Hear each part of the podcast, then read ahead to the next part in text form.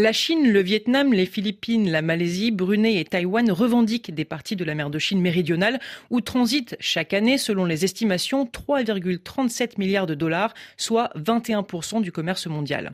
Mats Engman est un ancien haut gradé de la marine suédoise, expert à l'Institut du développement et de la sécurité.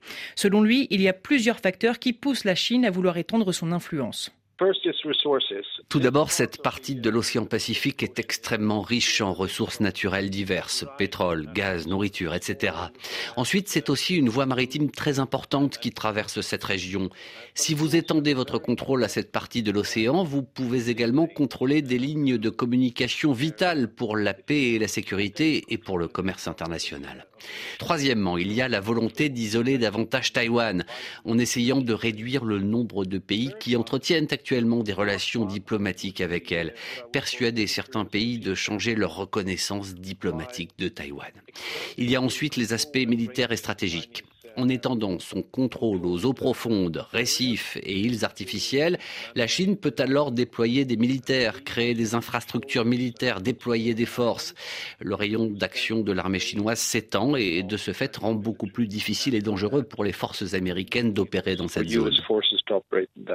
Pour lui, l'un des risques que cette conquête de l'espace maritime fait courir, c'est une possible fragmentation de l'ASEAN. Il existe une réelle inquiétude et un risque de fragmentation au sein de l'ASEAN, parce que vous avez un groupe de nations qui sont politiquement et économiquement dépendantes de la Chine, et il y a un autre groupe de nations qui, de la même manière, sont assez tournées vers l'Occident et les États-Unis. Il y a des nations qui sont au milieu. Il s'agit donc d'une question très difficile pour l'ASEAN. L'ASEAN, dans son ensemble, s'efforce vraiment de s'affirmer en tant qu'organisation indépendante dans le contexte actuel de tension entre les États-Unis et la Chine. Il s'agit d'y trouver son équilibre. Uh, Pékin cherche à étendre son influence mondiale, mais selon Greg Pauling, chercheur au Centre d'études stratégiques et internationales, il s'agit également de réaffirmer son pouvoir au sein de la Chine continentale.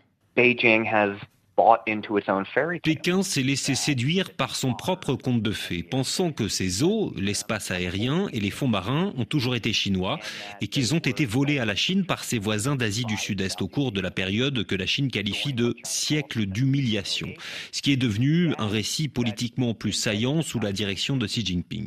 Il s'agit donc d'une question de légitimité politique et de nationalisme à l'intérieur du pays.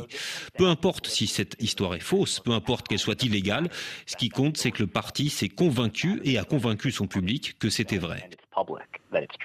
Et selon l'expert, la Chine veut imposer une vision où plus le pays est vaste, plus son pouvoir doit l'être. Ce que cela implique, c'est que la Chine pense qu'il y a des règles pour elle et d'autres pour le reste du monde. Et cela peut être considéré comme un analogue de la façon dont le Parti communiste chinois considère la loi dans son pays. La loi est une chose avec laquelle on gouverne, ce n'est pas quelque chose par laquelle on est gouverné. La loi ne s'applique pas aux puissants, elle ne s'applique qu'aux faibles. Greg Pauling estime que la Chine ne cherche en aucun cas le conflit armé, mais que Pékin veut cependant utiliser tous les outils de coercition et d'intimidation dont elle dispose, à l'exception de la force militaire, pour convaincre ses voisins d'aller dans telle ou telle direction.